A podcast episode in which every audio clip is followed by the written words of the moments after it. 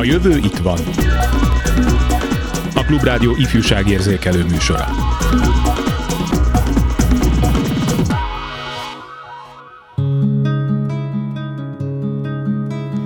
A mai műsorunkban bemutatjuk Berki Júliát, Budakeszi 2023-as ifjúsági díjasát. Ismerjék meg Julit, tartsanak velünk!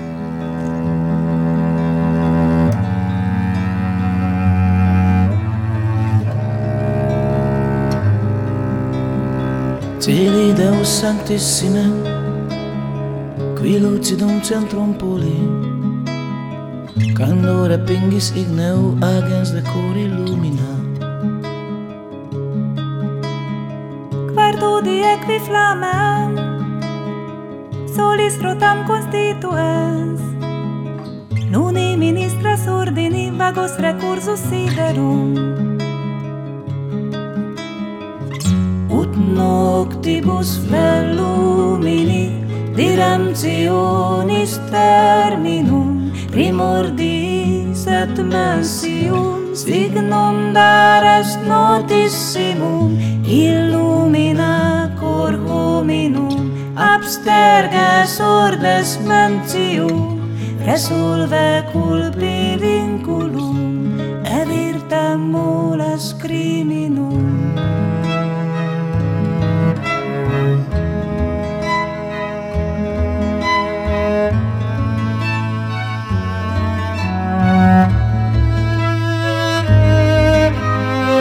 Ut noctibus velumini diramtionis terminum, primordis et mensium, signum dares notissimum, illumina cor hominum, absterges ordes mentium, resolve culpi vinculum, et virtem mules criminum seculum siderum criminum seculum.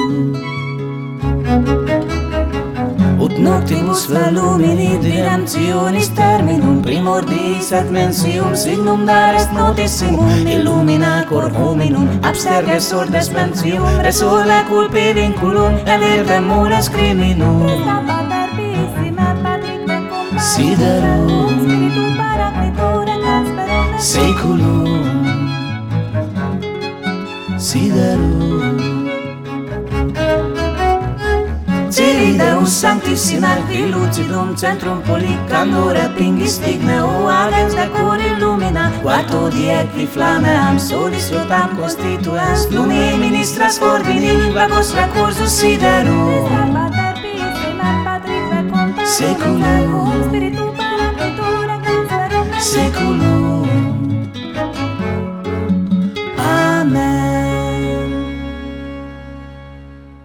A stúdióban Berki Júlia egyetemi hallgató, 2023-ban Budakeszi város ifjúsági díjasa. Hívhatnak minket és kérdezhetik őt a 2406953-as és a 2407953-as telefonszám tárcsázása után, illetve küldhetnek SMS-t a 303030953-as számra. Júlia, hogyha egy percben kellene most egy névjegyet adnod magadról szóban, mit mondanál el? Óra indul, játsszuk ezt. Igen, szóval Berki Júliának hívnak, és már nagyon kisgyerekkorom óta 2 meghatározó pont van az életemben, az egyik a hit, a másik pedig a beszéd. És mind a 2 vonalon szeretek mozogni, retorika trénerként dolgozom, retorikaiskolában tanítok, és emellett lelkészeket is oktatok retorikára most a Károli Egyetemen, és emellett pedig sokat próbálok versenyezni, és meg mindenféle beszéddel kapcsolatos megmérettetéssel részt venni. A hit pedig, hát a Károli Egyetemen vagyok hittantanár hallgató, szintén meghatározó, és ez így ad egy összképet rólam talán. Hát ez baromi kerek egész volt, igazából nem néztem az időt, de nagyjából az 1 percet tartottad. Erre egyébként lehet edzeni, gyúrni, hogy ha 1 percet kérnek tőled, vagy 3,5, akkor azon belül maradjál? Abszolút. Mi ezt egyébként gyakoroljuk a Szónok születik retorikaiskolában. Tehát meg kell tanulnunk azt, hogy 1 percben hogyan tudunk valamit összefoglalni, és amit mondtál, pont 3 perces beszédre is készülünk, emellett még 8 perces beszédre, szóval eleinte egyáltalán nem tudtam, hogy mennyi az idő, miközben beszélek, de aztán így a gyakorlatok során elkezdtem érezni azt, hogy most ha 5 percet kérnek, 5 perc, ha nem. Előre elnézést kérek hallgatóinktól, hogy a vendéget uta sokkal szebben beszél, mint a műsorvezető. Ezt nem mondanám. Hát én mondom. Én pontosan tudom. Hogyan lehet egyébként az őket kiszűrni a beszédből, mert én elég gyakran őzöm, ezt akkor veszem észre, amikor nagy ritkán előre felvett anyagból dolgozom, és mindig igyekszem úgy felvenni a műsort, ünnepek előtt, most is egyébként erre készültünk, csak így alakult, hogy bejöttél, ami tök jó, hogy hallgatom vissza magam, úristen, hogy úgy tartalmilag rendben vannak a mondatok, alanyállítmány a helyén, hangsúlyilag is rendben van, de valószínűleg az oka, hogy zavarnak azok a csöndek, nem? Lehetséges, hogyha csöndre kezdesz el fókuszálni, akkor biztos, hogy az zavaró lesz. Az is lehetséges, hogy már beszélgettünk erről egy nagyon picit, ezt talán elárulhatom, hogy keresed a megfelelő kifejezést, vagy azt, hogy melyik a legszebb kifejezés, a szinonima, amit választhatsz. Melyiket érzed inkább hangsúlyosnak? Az a baj egyébként, hogyha a beszédemre figyelek konkrétan, tehát nem zsigerből beszélek, akkor viszont az megakasztja a folytonosságát a mondandómnak. Igen. Ha arra figyelek, hogy most ne legyen akkor meg tartalmilag sérül a szöveg.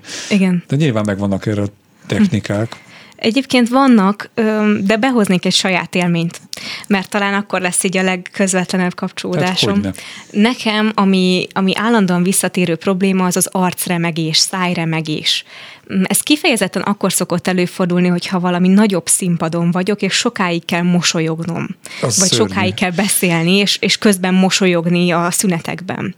És egyszerűen nem tudtam megállítani, és egyre jobban remegett, és már nagyon ideges voltam, és szégyeltem magam a színpadom.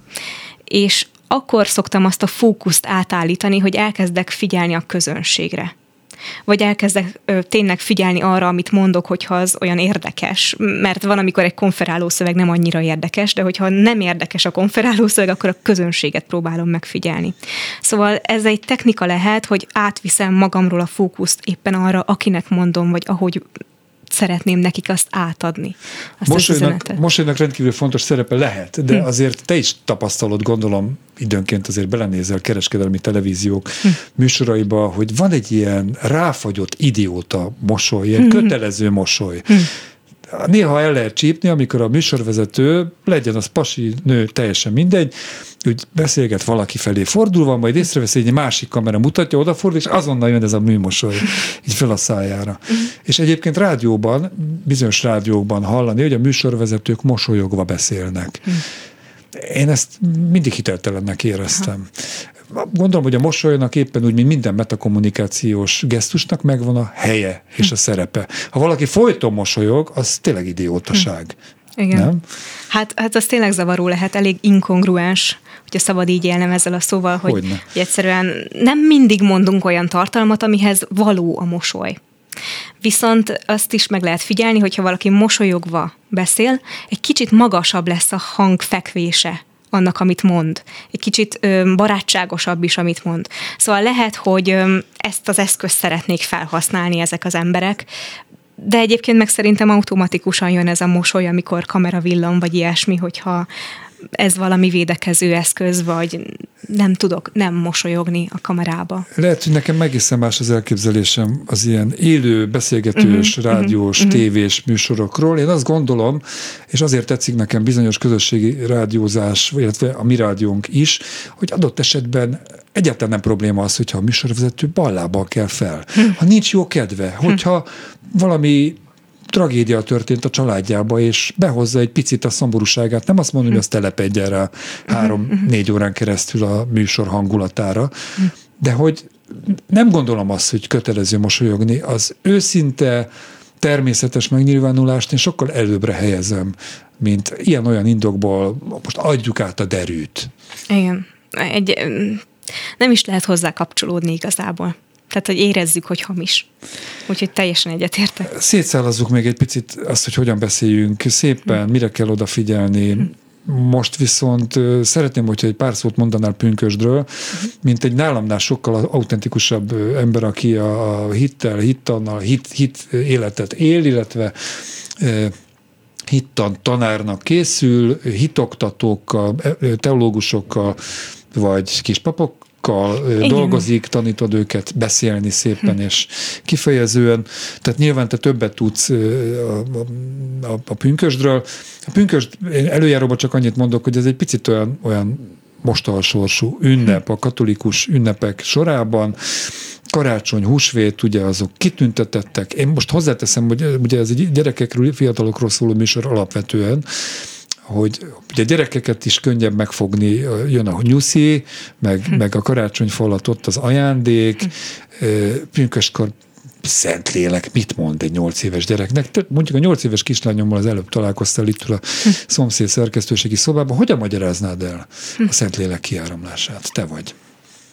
Hát nehéz feladatot adtál, mert ezen én is gondolkodom egyébként, hogy tényleg a karácsony megfogható, Jézus megszületése, húsvét, Jézus feltámadása. Kicsit nehezebb téma, de talán még úgy fizikálisan valahogy közelebb vagyunk hozzá, de ez a Szentlélek kérdés, ez tényleg a gyerekeknek talán onnan indulnék el, hogy a lelkiismeret az úgy mindenkinek egy tapasztalt fogalom is. Tehát, hogy van, amikor azt érezzük, hogy így most ezt nem kéne megcsinálnom, vagy ez rossz volt, és így gyötör minket. Így, hogy maradja a gondolatodnál, a kislányommal indítottuk, hogy neki hogy magyarázd el. A héten bármennyire is a lelkire beszéltem, kivette a cipzáros táskazsebében lévő cipzáros szemüveg tokjából a bicikliének a lakatkulcsát. Mondtam, hogy ne vedd ki, az elvész, egy darab kulcs van, nincs tartalék, akkor ott marad a bicikli időtlen időkig, le kell vágni metszőollóval, akkor nem tudsz biciklizni. Persze, de hogy első nap kivette, és elhagyta. És láttam, hogy nagyon gyötri a bűntudat. Tehát ez egy megérthető a számára is. Igen, szóval, hogy innen indulnék el, hogy van, amikor érezzük azt, hogy bennünk valami megszólal. Ami, hát talán a miénk, de tulajdonképpen olyan, mintha nem is csak a miénk lenne. Tehát, mint hogyha nem csak a mi gondolatunk lenne. És valami ilyesmi a Szentlélek, legalábbis az, ahogy én megtapasztaltam, mert szerintem ezt tudom a legautentikusabban elmesélni, hogy amikor nagyon kiskoromban volt egyébként nekem egy ilyen Isten megtapasztalásom, megtérésnek nevezem, hogy... Nagyon kiskorodat pontosítsuk egyébként. 12 éves voltam. Ifjúsági díjasnál el szabad mondani, hogy most 21 éves igen, volt. Igen. Így tanítasz az egyetemi tanulmányid mellett. Igen. Te vagy. Demonstrátor vagyok, igen. Jó, okay. Igen, szóval, hogy 12 éves voltam, amikor egy hittantáborban, mert egyébként egy ilyen keresztény családban nőttem föl, ahonnan gyakran küldtek ilyen hittanos alkalmakra. Ott mesélték el egyik este, hogy Jézus Krisztus annyira szeretett téged, hogy érted halt meg. És nagyon sokszor hallottam már ezt a mondatot, és már nagyon fáradt voltam ettől a mondattal, de aznap este azon gondolkodtam, hogy ha ez tényleg igaz, akkor minden más. Akkor az egész élet más, mint aminek én elképzelem. És akkor azt mondta ez a fiatal lány, aki nekem mesélte ezt a dolgot, hogyha szeretném, hogy Isten az életem része legyen úgy, hogy én is vele vagyok, akkor, és nem csak úgy, hogy ő egyébként ott van, akkor kérjem ezt tőle, hogy legyen velem, szeretnék hozzátartozni, bocsássa meg nekem azt, amiket tettem, mert nyomasztott sok minden engem már kiskoromban, amiket csináltam, és hogy költözzön a szívembe. És ekkor tényleg történt egy változás, mert én ezt megtettem, és azt éreztem, hogy amikor olvasom a Bibliát, akkor már nem olyan fura, nagyon távoli és halálunalmas, mint előtte. Meg hogy amikor imádkozom Istenhez, akkor már olyan, mintha ismerném. Tehát, minthogyha már találkoztunk volna, és ezért tudunk beszélgetni, és nem egy fogalom. Vagy nem valami, vagy valaki, akiről hallottam már. Szóval egy ilyen változás történt bennem, és én ezt ismertem föl, mint Szentlélek, hogy nem az én lelkem, hanem mint egy összeköttetés, mint az Isten lelke, ami belém is költözik, és ezáltal kapcsolatba lehetek vele. Na most már ez már a felnőttebb irányt vette, de hogy tényleg nagyon nehezen megközelíthető. Azt mondtad, ezt a szót használtad, hogy mondta neked, és te megtetted, hogy kinyitottad a szívedet, és befogadtad Jézust, vagy Istent. De hát van, aki nyitogatja a szívét egy életen át, és nem éri el Isten. Igen. Hogy lehet ezt elérni, hogy megtapasztaljon valaki egy Isten élményt? Mert azért hallani olyanokat, hogy én legalábbis hallottam ilyeneket, hogy én kereszténynek születtem. Ami szerintem, én legalábbis a pillanatnyi tudásom szerint ilyen nincs. A gyerekek gyereknek születnek, úgy születnek, aztán lesznek csecsemők, nagyobb gyerekek. A vallás, és ez valamennyi vallásra igaz, azon múlik, hogy keresztény, ahogy te is mondtad, keresztény, zsidó, muszlim, hindi család, milyen családba születnek. Igen. És a hit gyerekkorban legalábbis kifejezetten szocializációs hatás, én azt gondolom. Igen. Bólogatsz. Így is gondolod? Én elsősorban igen. Aha. Tehát, hogyha te egy ateista családba születsz, akkor sokkal nehezebb utad lehetett volna ahhoz, hogy igen, biztosan. Megnyíljál Isten előtt. Hát nem tudom, hogy milyen utam lett volna, de ezzel nagyon egyetértek, hogy ahova születünk, az meghatároz. És onnan aztán elindulunk, és föltesszük a kérdéseket. Én is föltettem a kérdéseket.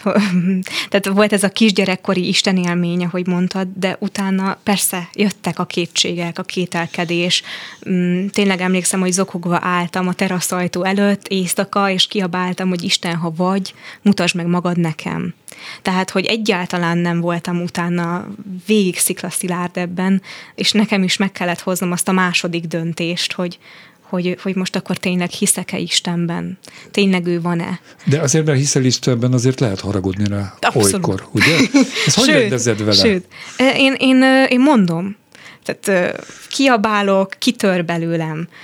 És egyébként ez nagyon is biblikus, hiszen a Zsoltárok könyve az a Bibliának egy imádságos könyve, amiben olyanokat mondanak azok az akkori szent emberek, akik ezeket leírták, és benne van a Bibliába, Istennek, vagy másokról, amit így a mai szemmel így nagyon furcsálunk, hogy hú, ezt ki merte mondani? Lehet, hogy mi ma ennyire őszintén nem beszélünk se Istennel, se emberre. Akkor te azt képviseled, amit én is gondolok, hogy a jó Isten hit felekezettől függetlenül az egy kicsit kritikus, tehát nem feltétlenül elfogadó és feltétlenül mindent készpénznek vevő, szó szerint vevő, mert az bigottságnak nevezik.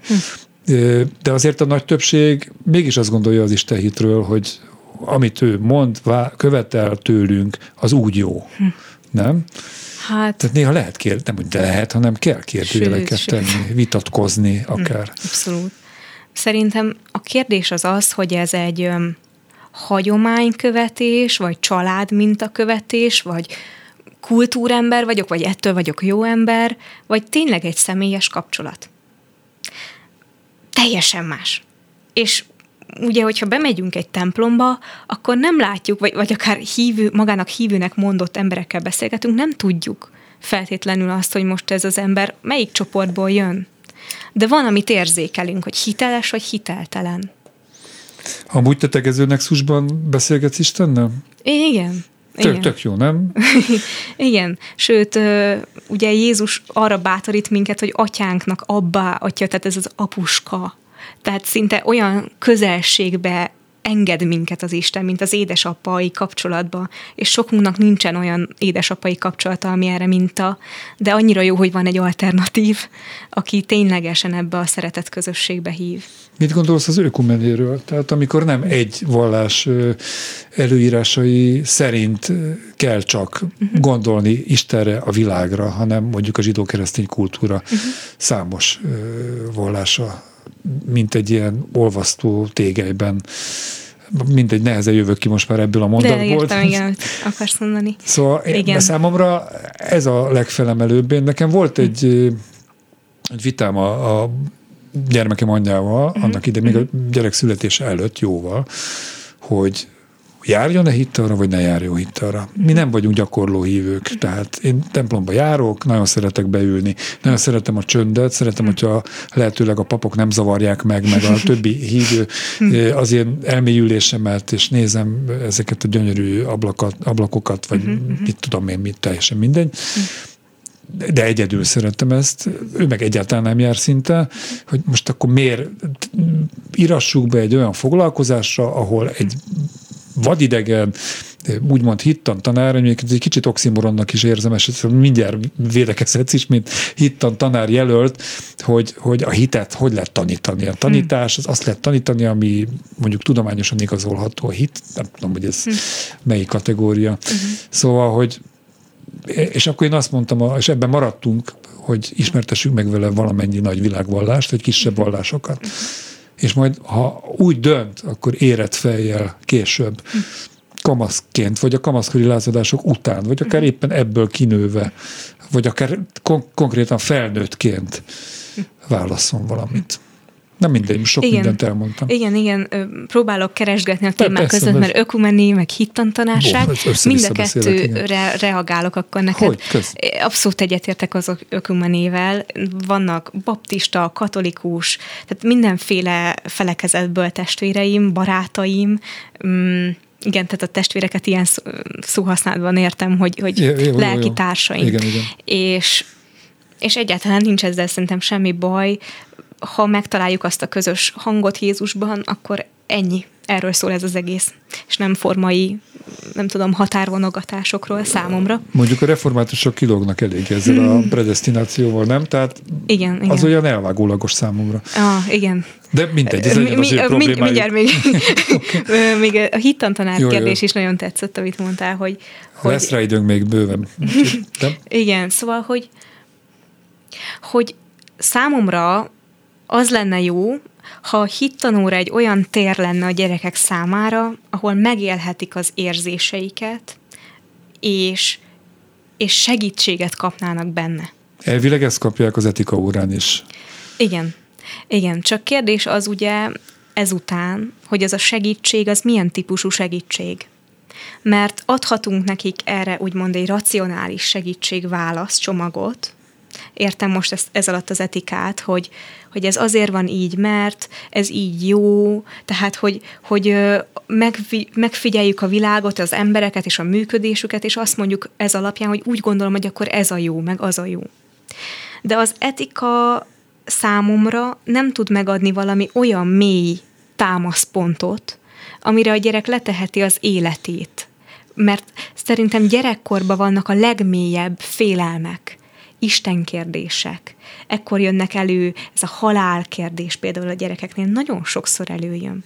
És hogyha kap egyfajta talajt ennek, hogy van egy Isten, aki téged szeret, aki rád gondol, nem kell félned a sötétben, nem vagy egyedül az oviban. Tehát, hogyha van egy szerető Jézus, akkor teljesen más dimenzióba kerül az a gyerekkor. Nem elég egy szerető óvónő? Aki ott van vele, amíg ő alszik. Lehetséges, hogy elég. De van olyan, amikor egyedül érezzük magunkat. Jó, mindig, de te is, pedig te abszolút hívő ember vagy, aki megtapasztalta Isten. Hogy én egyedül érzem magam? Hát, nem tudom, hogy ez jó kifejezése, de biztos vagy elkámpicsorodva, elanyátlanodva, amikor nem ért meg senki, rossz szemmel néznek rád valamiért, vagy te úgy éled meg, kirekesztve érzed magad. Biztos van ilyen. Abszolút. Sőt, és egyébként most is egy ilyen helyzetben vagyok, szóval... De nem most itt a Klubrádió stúdiójában. Hát így ma például ebben a helyzetben éreztem magam, mivel szigorlatra készülök, és ez egy nagyon nagy szigorlat számomra, és tényleg úgy érzem, hogy így fogalmam sincs, hogy mi lesz. És imádkozom Istenhez, mert szeretném, ha mernék bízni az ő jelenlétében. Mert tudom, hogy van, és tudom, hogy gondoskodik, de néha én se érzem azt, hogy ott van. Tehát van egy csomószor olyan, amikor én sem érzem. Ez egy élethosszígtartó folyamat akkor ezek szerint?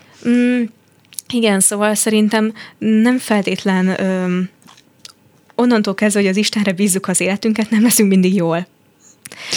Még akkor is, hogyha ő belép ebbe a rosszul létbe, de többször van olyan szakasz, amikor úgy érezzük, hogy sehol nincs. Hát most nem ilyen szakasz következik, hanem muzsikálunk egy kicsit. Emészszék, kedves hallgatóink, az eddig elhangzottakat. Utána folytatom Berki Júli leendő hittantanárral, magyar tanárral, Szónok rétorral, ez jó kifejezés, retorika tanárral, és Budakeszi 2023-as ifjúsági díjasával. Maradjanak velünk.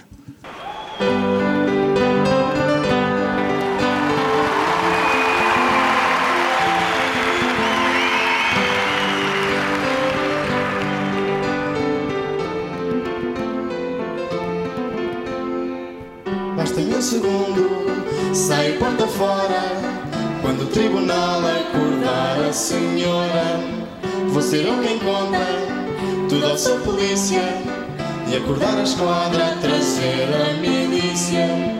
A porta fechou-se e ninguém lhe bateu, o senhor ladrão nem sequer apareceu. Abriu-se a janela, veio o jardineiro, agarrou-se a ela, não sei o que lhe deu. Ah, mas onde é que está? As aldeias todas, não vem o ladrão, já não há pessoas, mas onde é que está? As aldeias todas. Ah, mas onde é que estão? As aldeias todas, não vem o ladrão, já não há pessoas, mas onde é que estão? As aldeias todas.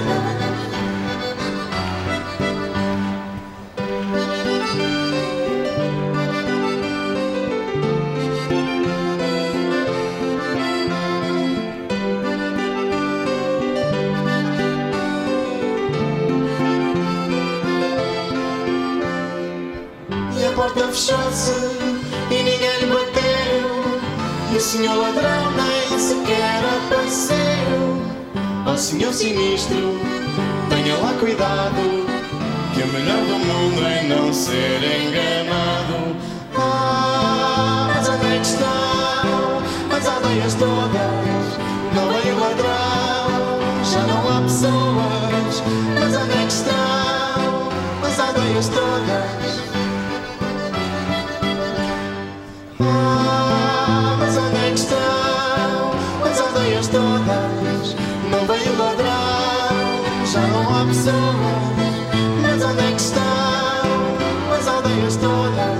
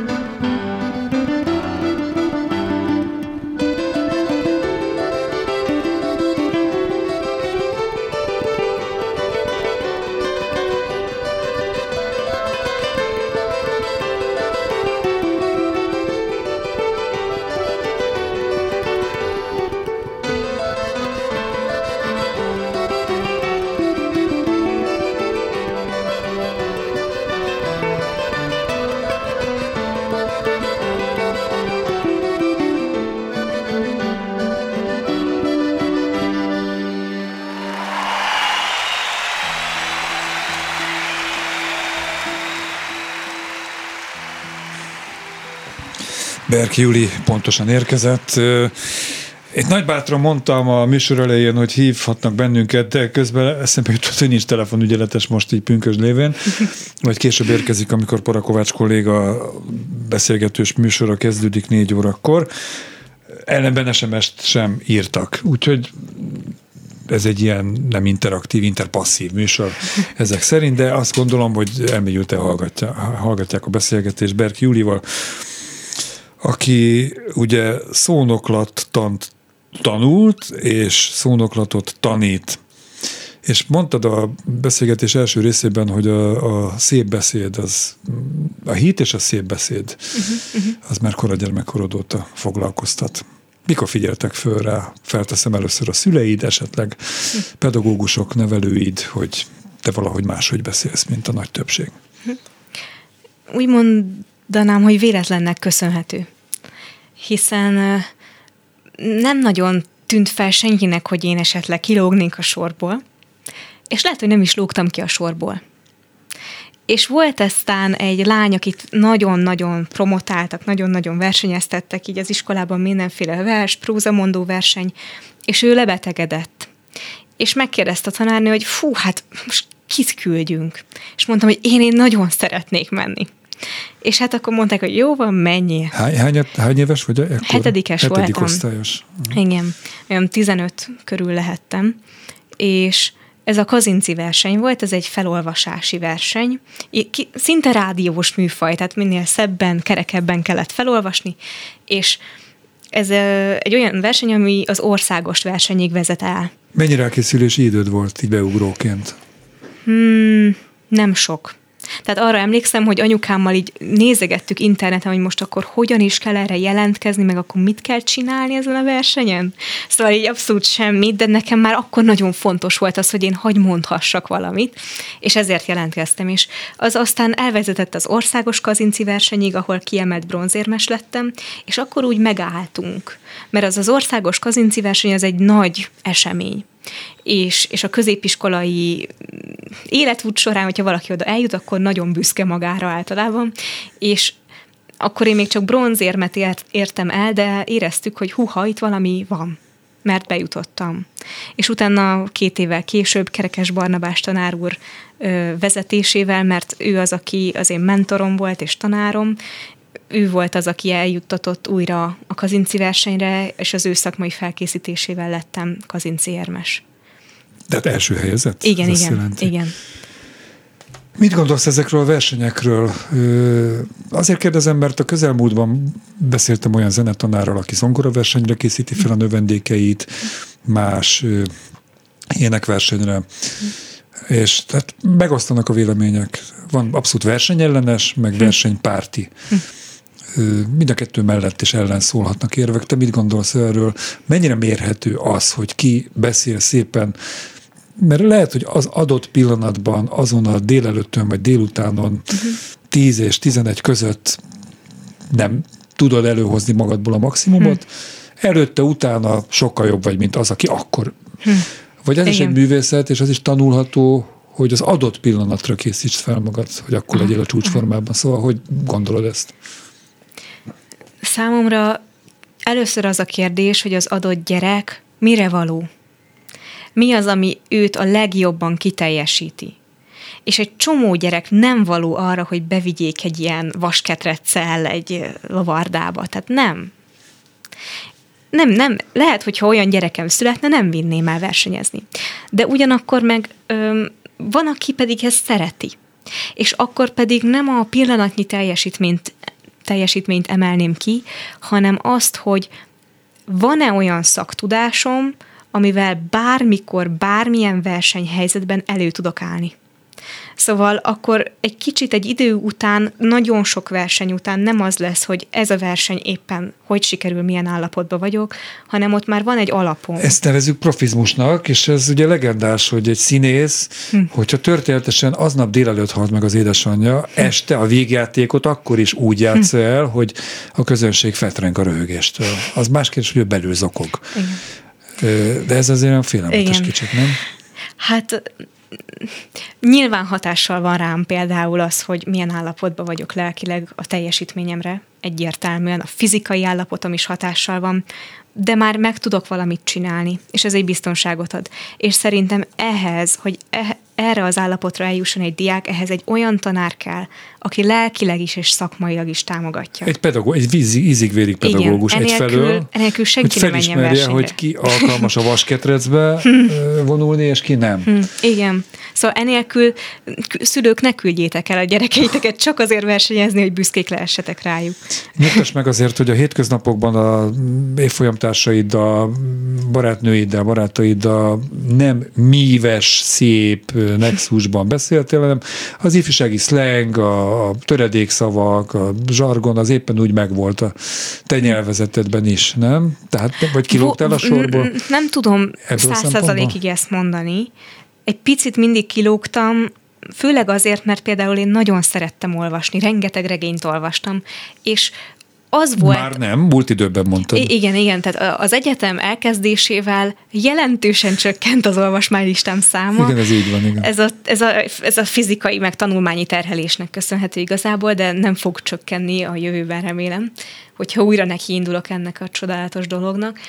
De igen, szóval az ad valami alapot, valami nyelvezetet, valami világot a gondolataimban. Tehát házi bulin nem azt mondtad a többieknek, hogy én most elköltöm az uzsannámat.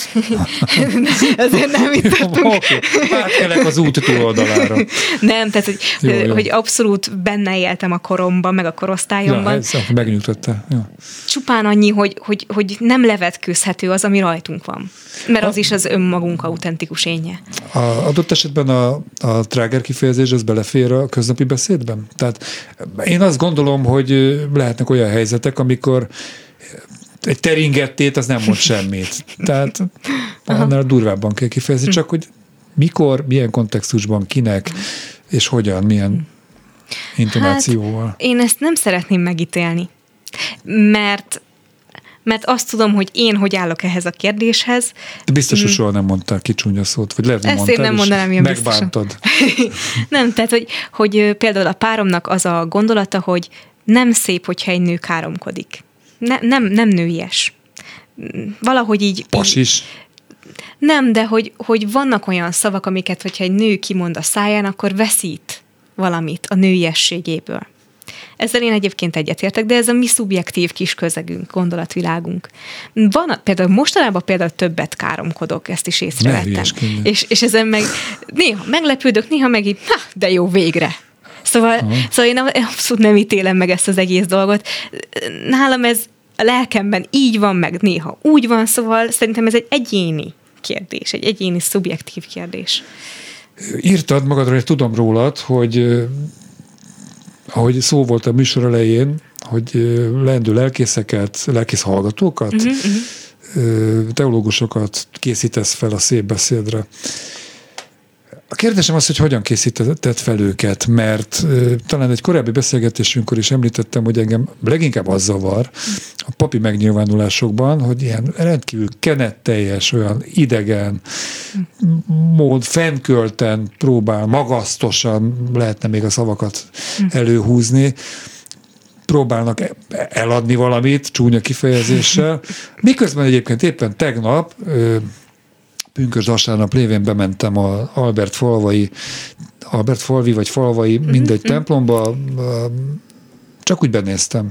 Épp ment egy mise, ez ritkán fordul elő, mert olyankor egyébként nem szoktam, ha lehet, és egy borostás, cofos, 30-as fiatal ember volt a pap, és ő celebrálta a misét, és valami elképesztően tetszett. A gyerek kint mászókázott, és miután benézett, mert hogy apa, hol vagy? Már mondtam, hogy két percre benézek, hogy... és egyszerűen magával ragadó volt. Tök természetesen beszélt, dugig volt a templom, gondolom ez a pünkösd vasárnapnak is szólt, de szóval, és akkor ilyenkor mindig arra gondolok, hogy lehet így is. És hát sokkal igen. Több, ugye a katolikus egyház hosszú ideje már arról beszél, hogy fogynak a papok, senki nem akar papnak menni. Két dolog, az mindenképpen zavarja őket a cölibátus kérdése, és nem is tudom, hogy mi a másik, de ez mindenképpen, de hogy lehet, hogy nem túl fiatalos ma papnak állni, vagy nem, tehát hogy látod belülről? Megint egy ilyen kérdés, azon zúdítottam rád. Hát szerintem az őszinte szóra éhezünk. És az igazi, együttérző, valódi lelki válaszokra is éhezünk. És egy szép beszéd mögött nem mindig találjuk meg. Sőt. És várjuk. És kívánjuk, és éhezzük. És azt hiszem, hogy, és nekem ez a célom, hogy amelyik lelkész őszintén úgy, aki ő, meri az Isten üzenetét úgy közvetíteni, hogy abban nincsen ítélkező, vagy esetleg bármilyen olyan hang, ami valami megfelelésből, vagy valami dogmatikai, nem tudom, felesleges. Tehát, hogy ez az, amit érzek néha, hogy sok minden felesleges, és nincs meg benne az őszinte emberi valóság. De ez nem mankó az ő részükről? Tehát ezek ilyen panelek, amikkel körülveszi a beszédét, ezzel meg is védi magát. Hát. Mint hogyha a saját gondolatait természetesen, vagy a saját gondolatai szűrőjén értelmezni egy bibliai fejezetet, nem? Sokféle mintát hoznak. És ebből néha nehéz kilépni. De egyébként mostanában egyre inkább megvan ez a vágy. És most voltam egy cigánymissziós úton. Na, erről akartam megkérdezni. Kezd el, folytasd, mondjad. És ott például egy nagyon idős pap jött hozzánk beszélgetni arról a millióról és arról a helyzetről, amiben ő szolgál, és hihetetlen volt az őszintessége. Katolikus pap volt, mi 15-en mentünk református lelkészek és én hitoktatóként, és így beült hozzánk, körbeültünk, egy nagyon idős bácsi volt, tipikusan úgy néz ki, mint egy Mikulás, de teljesen. Ez már önmagában ad neki egy ilyen hitelt a szavainak, ahogy ránézel, és így beült a székre, és így azt mondta, hogy most mi itt beszélhetünk ökumenéről, de hogyha igazából nem szeretjük egymást, akkor kifelé hiteltelenné válunk. És ez csak egy mondata. És ebből körülbelül mondott 15-20-at. És mi ott ültünk, akik reggeltől estig a Bibliát tanulják és magyarázzák, és meg voltunk szégyenítve. Mert elmesélte a kollégáját, akit papként kiküldtek egy ilyen cigánymissziós településre, és semmi mása nem volt, semmije, mert ugye papként nem volt valami, amit fölhalmozott volna ott magának, hanem egy lakókocsiba költözött be, és reggelente fogta az ásót és a WC papírt, és kiment az udvar hátuljába. Szóval tulajdonképpen egy ásóval és egy WC papírral érkezett a szolgálatába. És én ezt a lelkületet hiányolom a mai lelkészekből, papokból, hitoktatókból, hogy hol van az az őszinte emberi, igazi kereszténység, aki oda megy, és igazából az Isten szavát mondja, és nem ezeket a burjánzó, barokkos, nem tudom miket, vagy olyan szövegeket, ami nem érint meg minket egyáltalán. Mondtam, hogy nem, alapvetően nem politikai a műsorunk, meg nem is nagyon szoktunk politizálni, az viszont érdekelne engem, úgy általánosságban, hogy mit gondolsz a politikai kereszténységről. Nem feltétlenül csak a magyarországiról, bár ez azért egy sajátos állatfajta, hanem egyáltalán a kettő az összevonható-e? Keresztény szocializmus meg. Szóval van egy csomó válfaja ennek. Mert az egyik számomra feltételez egy ilyen őszinte, hiten alapuló, az emberek felé odaforduló attitűdöt. A politikus meg egy kicsit símlés mindig, nem?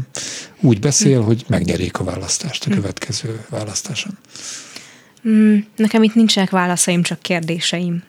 Szóval úgy érzem, hogy még én is keresem ebben a témában a válaszokat, hogy mikor lesz ez káros, és meddig jó. És hogy ezen a mérlegen mikor fog az egy toll akkora súlyvesztést okozni, hogy elbillen a mérleg. Szóval nem a mai helyzetre reflektálva, hanem akár Calvin idejében, akár később Köjper idejében, tehát így a nagy református gondolkodók idejében, amikor megpróbálják belevinni a társadalomba a hitet, azt az igazit, mert ők még azt viszik, és aztán abból mi lesz? Az sikerül-e? Tehát ezek szerintem így a mélyen lévő kérdések. Jó, hát én annyit úgy privátin megengedhetek magamnak, hogy azt mondom, hogy nálam az a toll, az már tonnás súllyal ott van, hogyha a magyar közéletre gondolok, a mérleg egyik serpenyőjében, és szerintem nem tesz jót a hittel most ismerkedő embereknek, gyerekeknek, főleg fiataloknak, egyébekről ne is beszéljek. De amit még írtál magadról, hogy nagyon foglalkoztat a gyerekek kapcsolata Istennel, kérdéseik, gondolataik Istenre vonatkozóan, vagy a hittel kapcsolatosan. Miért foglalkoztat ez téged különösen, és hitoktatóként hogyan próbálsz ebbe a közegbe hatékony lenni, vagy valami pluszt hozni? az fog meg a gyerekekben leginkább, hogy hihetetlen mélységeik vannak. Más mélységei, mint egy felnőttnek. És valami egészen más világ, amiben belépek, hogyha velük akár egy hittanórán vagyok. Tehát most, hogy egy személyes példát hozzak megint, mert szerintem ezek a legközelibbek. Voltam egy hittanórán, ahol arról az ige szakaszról beszélgettünk, hogy Jézus azt mondja, hogy ő olyan, mint a jó pásztor. És beszélgettünk arról, hogy egyáltalán milyen egy pásztor, mert ez is egy nehéz kihívás egy hittantanának, hogy egy bibliakori, akkor tökre ott levő élénk képet és példát lefordítsunk a mai nyelvükre. Beszélgettünk, hogy milyen a jó pásztor, milyenek a bárányok, mit tesznek, hogy kell nekik, hogy jól érezzék magukat, és milyen lehet a rossz pásztor. És ezután bekapcsoltam nekik egy zenét, és kértem, hogy mászkáljanak a terembe, és képzeljék el, hogy ők bárányok. És próbálják meg elképzelni, hogy hol vannak. Van-e szikla, folyó, zöld fű? És hogy ők ebben a térben hol vannak. És ezután, hogyha ez megvan, akkor képzeljék el a pásztort, hogy a pásztor hol van, és mit csinál. És ezután megkérdeztem mindegyiket egyesével, oda mentem hozzá, hogy akkor te ki vagy, hol vagy, ilyesmi. És volt, aki a tüskebokorban ült. Volt, aki azt mondta, hogy én nagyon messze vagyok a pásztortól, de látom. Mármint bárányként. Igen, bárányként. Tüskebokorban, igen. Igen, így képzeletben. Volt, aki tényleg azt mondta, hogy nagyon messze van a pásztor, de látom, és tudom, hogy oda mehetnék hozzá, de valami visszatart. Ezek az öleg kivetüléseik, igen. Nem? Ahova helyezték magukat bárányként. Igen, abszolút, igen. És van, aki azt mondja, hogy én egy barlangban vagyok egyedül, és nem látom a pásztort. És ez alatt értem azt, hogy ki mondja, hogy én nem tapasztalom Istent az életemben. Ki mondja, hogy már láttam Isten, de nem merek oda menni hozzá. Vagy azt mondja, hogy menjek oda hozzá. És a gyerekekkel ilyen szempontból sokkal könnyebben lehet elkezdeni ezeket a beszélgetéseket. Mert ők még nem öntötték le magukat ezzel a mázzal, hogy mit illik, mit nem illik, és mit merek megkérdezni, és nem öntötték le a gyerekek, de a szüleik jó esetben, vagy rossz esetben már öntögetik őket, a pedagógusaik szintén, tehát nem is tudom, hány éves korig lehet azt mondani, hogy egy gyermeki lélek teljesen tiszta. Valahol óvoda közepe tájéka ez, nem? Utána egy picit elkezdenek idézőjelbe romlani a gyerekek, a külső hatások, a megfelelési kényszerek, az elvárás halmazok, kötelezettségek, stb. Igen, tehát ezt én is úgy tapasztalom, hogy mondjuk egy kamasz már sokkal zárkózottabb és sokkal szégyenlősebb, de az én felfogásom szerint így nem lesz rosszabb a gyerek, vagy jobb, vagy nem születik tisztán, hanem az én hitrendszerem szerint a gyerekben is van egy csomó rossz, amikor megszületik, és rosszaság. Na, ezzel sokkal vitatkoznának. Ebben biztos vagyok. Viszont most nem is akarom ezt kinyitni, inkább afelé akarom terelni, hogy mégis megtartanám ezt az álláspontomat, azért, mert például, ha egy kamasz bekérdez, akkor az sokkal élesebben bekérdez. Vagy amikor egy óvodás megkérdezi tőlem, hogy akkor hogy van a halottak feltámadása, meg a mennyországban, akkor mi van? Ez engem is érdekelne egyébként, hogy nyissunk erről egy jó. Tehát, hogy én szeretem ezt, hogy ott sokkal nagyobb tér nyílik, hogyha érzik azt, hogy ez egy biztonságos közeg, ahol most lehet kérdezni, és lehet beszélgetni, és hozhatják azt, ami van, akkor más tud megnyílni, mint mondjuk egy 50-60 éves korosztálynak a beszélgetésében is meg tud ez nyílni, csak sokkal óvatosabban, lassabban. Itt fáj, ott fáj, tehát ott már sok sebb és múlt, és tapasztalat akár rossz hittanóráról, vagy borzalmas lelkipásztorról, vagy bármi. Ezek mind izgalmas kérdések, és izgalmas szituációk, hogy beszélgetsz emberekkel, főleg gyerekekkel, de adott esetben felnőttekkel is. Abszolút, persze. De vannak evidens válasz, nem tudom kifejezni magam mondjuk a mennyországról, mert a gyerekeket foglalkoztatja, hogy a nagypapa az már ott van a mennyország. hogy néz ki, ki van még ott, hogy néz ki ott a nagypapa, megfiatalodik, vagy olyan a nagypapa, amilyennek én láttam és ismertem. Igen. Tehát én nem tudom, hogy ha létezik egy ilyen, akkor én ott hogy fog kinézni, erőm teljében, vagy mondjuk a gerincsérvemmel együtt fogom, és azt időtlen időkig fogom hurcolni, vagy szóval hogy van ez? Mit lehet erre mondani egy ilyen kérdésre? Te se tudod, nem tapasztaltad, hál' Istennek. Hát igen, szóval, hogy azt hiszem, hogy itt két fontos dolog bújik elő. Az egyik, hogy van, amiről nem beszélek a gyerekekkel addig, amíg nem kérdeznek rá. Mert akkor még nem való a lelkének. Tehát így nem kezdek el pacalpörköltet adni egy csecsemőnek, akinek tejre van szüksége. Ez így jó, szemléletes, igen. És így vigyázni kell az ő lelkükre nagyon. Mert amikor majd odaér és megkérdezi, akkor már érett eléggé hozzá, hogy választ kapjon rá. A másik, ami szintén itt jön, hogy amikor tőlem megkérdezi egy gyerek, hogy milyen a mennyország, vagy mi az, hogy halál, akkor emögött általában van valami személyes probléma, vagy fájdalom, vagy félelem. És mindig megpróbálok emögé is utána járni, hogy mi történt most, hogy vagy, szerinted milyen. Legtöbbször kicsit pszichológusnak kell lenni, nem? Az is abszolút benne van, nagyon mélyen. És akkor kiderül, hogy a nagypapa haldoklik. És akkor ebbe a helyzetbe kell odaállni. Mert akkor nem az a legfontosabb, hogy igazából a Biblia mit ír arról, hogy milyen a mennyország. De egyébként erről is van szó. Tehát ez is érdekli őket. A Biblia nem mond el erről mindent. Van, amit nem szükséges tudnunk. Amiket általában el szoktam ilyenkor mondani gyerekeknek, hogy egy bizonyos test az, ami feltámad.